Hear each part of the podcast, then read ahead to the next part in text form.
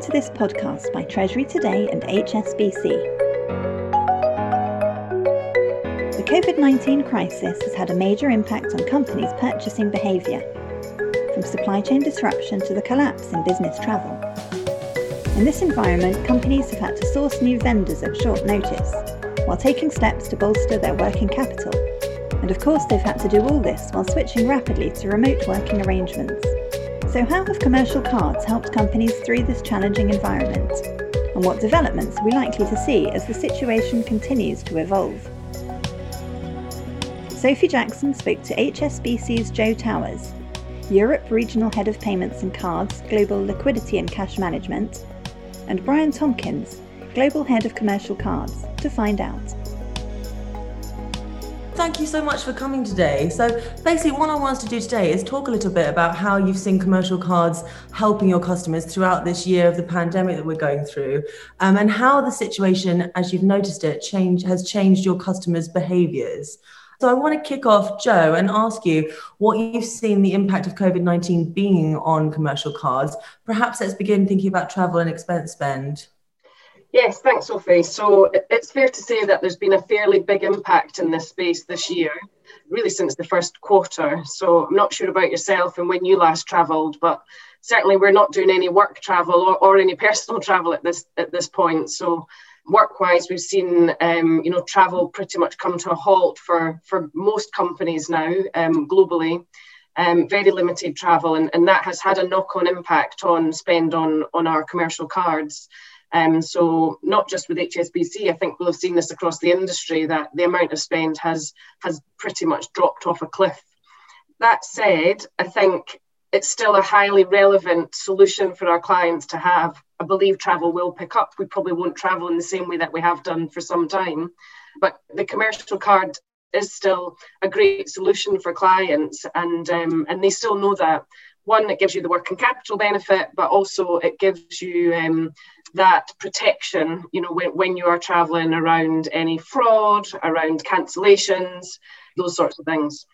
I second what Joe said. And, and what I will say is the comment about the industry. I was recently at a, a conference and heard uh, one of the global card issuers say that throughout May and June, they actually had a negative revenue scenario where they had given back more in refunds on, on travel bookings that they had than they had coming in. And so, so had a, a negative reporting couple of months there, which uh, I'm glad to say it was never that bad for, for HSBC, even in, in the height of lockdown. And even at the start of lockdown, we, we were issuing more T&E cards to some customers. We, we have one example, which is a global oil firm who had people stationed all around the world and they weren't traditional T&E card users. What they would normally have done is booked all their travel through a central company, you know, in policy airlines, certain routes that they've got planned, etc. And of course, trying to do that when the world was very, very suddenly and quickly going into lockdown and airlines were stopping flying, whole cities were kind of locking down. It was more of a case of these people needed to get home and they were in you know, obscure places, etc. And so we opened up a card program for them in just a few days and, and sent cards all around the world to people who could then take that piece of plastic and just turn up to an airline desk, you know, get to the next nearest airport, by whichever means they could, purchase a ticket, whether that be an in-policy airline, a budget airline, even taking random routes to, to, to get home. Uh, but ultimately, you know, that worked and, and, and we did help get everybody home. Brilliant. Thank you so much, both. I mean, so obviously, as we're all seeing, as Joe mentioned, in our personal and professional lives, travel um, obviously reduced significantly business expenses too. But what about overall card usage and business to business payments in particular? Um, Joe, what are you seeing? So, in light of, I guess, people not traveling, we're, we're looking at how we can work with our clients in a slightly different way. So, not necessarily focused on, on travel programs and really looking at B, B2B spend. And I guess there's an opportunity with our clients to help them more broadly around their payables and how they manage them and how they get some uh, working capital benefit, which is even more critical at this point in time than, than I think ever. So we have been working with clients around that and seeing how we embed card programs into their, their end-to-end payables and, and procurement journeys really. So it's not just about paying for a flight when, when need be in your travel. It's actually about how do you pay your suppliers? How, how do you get into that end-to-end supply chain? And we've seen a real um, a, real uptake in that since the, the beginning of the year. And what's driven the increase in the B2B space? Well, as Joe mentioned, I think working capital demand is a is a big piece, um, especially when everything started to really go crazy. I guess you know in Europe it was certainly March April time, and supply chains really locked up around the world. There was regular supply chains happening, but because of lockdowns, because of you know whole factories closing in in many instances then our customers needed to source goods and materials from suppliers that they'd never done business with before, and, and from markets they may have never done business in as well. They needed to pay for those goods and services. And you know, probably the simplest way to do that and the lowest risk way to do that is a card based product, whether that be a virtual card, a purchasing card, where they could pay for those suppliers. You know, they're, they're protected on the fulfillment of those goods, most importantly, and they'd have the cash flow benefit from us. You know, a 60 day float where they could get those goods in, continue to operate, all at a time when cash was really becoming limited in, in the system due to the disruptions in the supply chain. Yeah, and I think with that, you also get the, the, the benefit of the extended um, period in which you need to pay. So you, have got the added benefit of your, your interest free period over, over, say, 60 days. So I think in, in many cases, our, our clients have uh, struggled with day to day cash flow at, at, certain periods.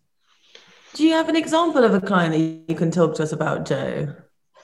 Yeah, sure. So um, we had a client who was um, a pharmaceutical firm, and um, a bit like many of us, uh, they were all hit in, in, the same way in that um, almost overnight the, the workforce had to all work from home. Um, and they needed immediate access to supply uh, to supplies, laptops, printers, couriers, um, and obviously they weren't able to to go ahead and just order that like they would do in the in the office. And we were asked to set up a program to support them that on that with our, our card solutions, which we were able to do, and um, more critically get those cards to the individuals in their homes rather than sending a bulk um, order of cards and pins to the office where they weren't going to be able to to use them anyway. So yeah, we got them all set up with the necessary approvals and um, permissions, and they were able to to go ahead with that some of the changes that we've had to make internally is well paper free uh, that was happening anyway just, mm. moving to straight through processing for card applications perhaps virtual card programs rather than physical plastic so you can you know, just do something through a desktop or a, or a mobile to generate a card to pay suppliers and also to get pins electronically to people so mm. we implemented pin by sms which which again just takes out some of the some of the paper headache which it, it, this is a moment in time that has caused this, but these are all great, meaningful investments and, and customer experience enhancements that will, will continue to add benefit to, to us and our clients going forward. Awesome. So, do you think that this has all just been a moment in time and that the B2B spend is going to drop as we start to see, I mean, whoever knows when we might start to see, but as we do start to hopefully see travel and expenses picking back up again? Well, I think to answer the question about when travel comes back, um, uh, another conference I was I was virtually at recently, the the ratings agencies gave a, a, hypothesis of when they thought travel was coming back globally, and it varied sometime between late 2023 to 2024 before it got back to 2019 levels. Okay, so a ramp up period starting next year but but really a, a kind of four year window before we get back to the, the world as it once was in terms of business travel. But, but in terms of overall, um, you know, do I think that when T&E comes back, there'll be less focus on B2B and supplier payments?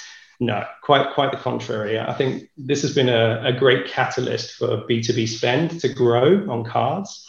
I think you know our virtual card product, so single-use cards that are tokenized numbers to pay suppliers in a very secure way, that was already our fastest payment, pro- uh, fastest growing payment product globally, and this has been a catalyst further to that. The repurposing of T&E lines into the B2B space, as well as the ability to, uh, to, to be confident that when paying suppliers, they know that in the event of unfulfillment or some issue, goods being received that are not to the quality that were expected, and there's protection there cards, just like it is as a consumer, the company benefit from those protections as well. And as the world become more turbulent for a while there, that, that became even more important. So I think the B2B spend that we've seen grow in, in many aspects, in many markets, will continue to be there. And then T&E will come back on top of that as well as things come back over the next few years. So, so I, I'm pretty confident that commercial cards as an industry and as a business will be significantly larger in two to three years' time from now than it was at any time pre-pandemic. I agree, and, and I think we've seen it. We've seen it in cards, and we've seen it across other other forms of um, payables and receivables in recent months. I think on particularly on B2B spend and, and that as a solution with our clients, I don't think it's just a spur of the moment decision to go ahead with that and then just to change your processes and um, to set up a program and give people cards and then in six months time to decide actually I'm not going to do that anymore. It's part usually of part of a, a broader kind of strategic objective, a broader tra- transformation um, within the company. So it would be odd to to reverse that once you've started. So I think actually see that we will probably see greater momentum in, in months and years to come as people see this as a permanent opportunity for them as part of their overall business and treasury transformation. But we've also seen it on, on as I say, on other solutions. And um, I think what the crisis over the last nine months, nine to 12 months has done is it's accelerated some trends that we already were seeing. So personally, when I when I see looking after the um, our, our paper products, our manual products as well, and what's happened around cash and checks, you know, we saw them decline significantly at the beginning of um, the pandemic. and actually, they're not really returning to the levels that they were at, and they probably never will. But they were on a decline anyway. So um, I think what we will see is uh, an accelerated decline on some of these solutions, and where people have have moved to something new, they'll see that that now just becomes part of the way that they do they do business. Cards is no exception to that. Yeah, and even in our consumer behavior, right? Mm. You uh, none of us are using cash anymore. Um, you know, it's uh, people literally don't want to touch it and uh, and that's been replaced by cards and and you know and contactless payments and and Apple Pay, Google yeah. Pay, where you know, yeah, cash free is advertised widely now across a number of businesses. So exactly, yeah. Yeah, I mean, what you guys are saying there makes so much sense. Thank you. Um, and then I guess finally, um, what do we see happening next? What, what are going to, going to be some of the next developments or trends in your space, do you guys think?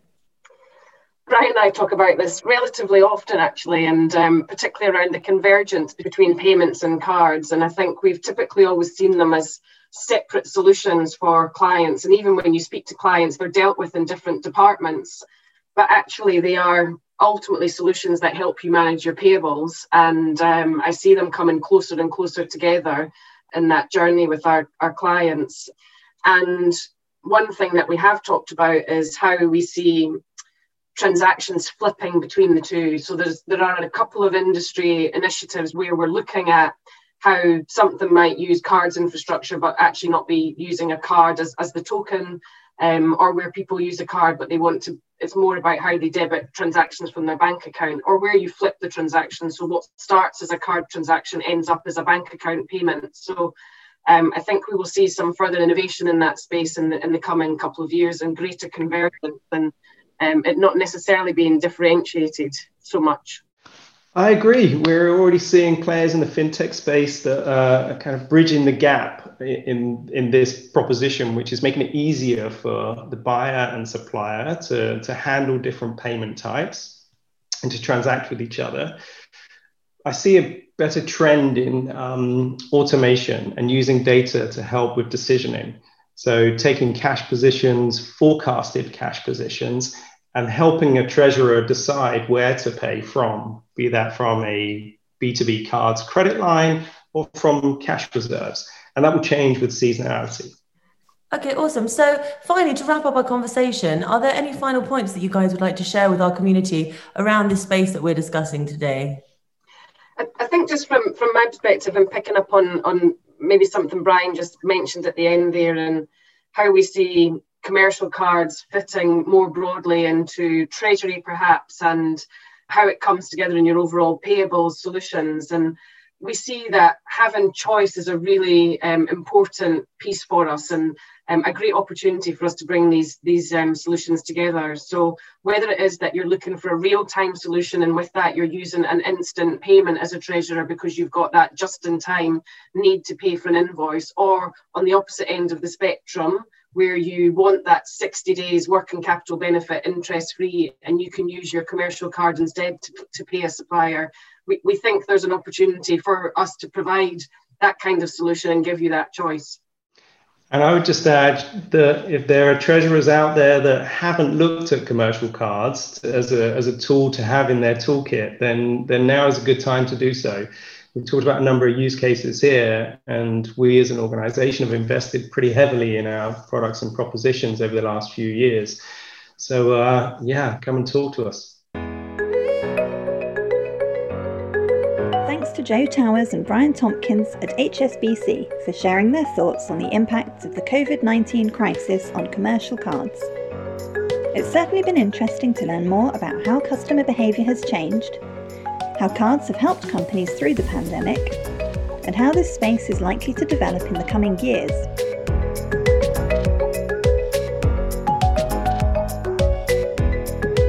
Thank you for listening to this podcast episode brought to you by Treasury Today and HSBC. Please don't forget to subscribe so you can keep an eye out for new episodes wherever you get your podcasts.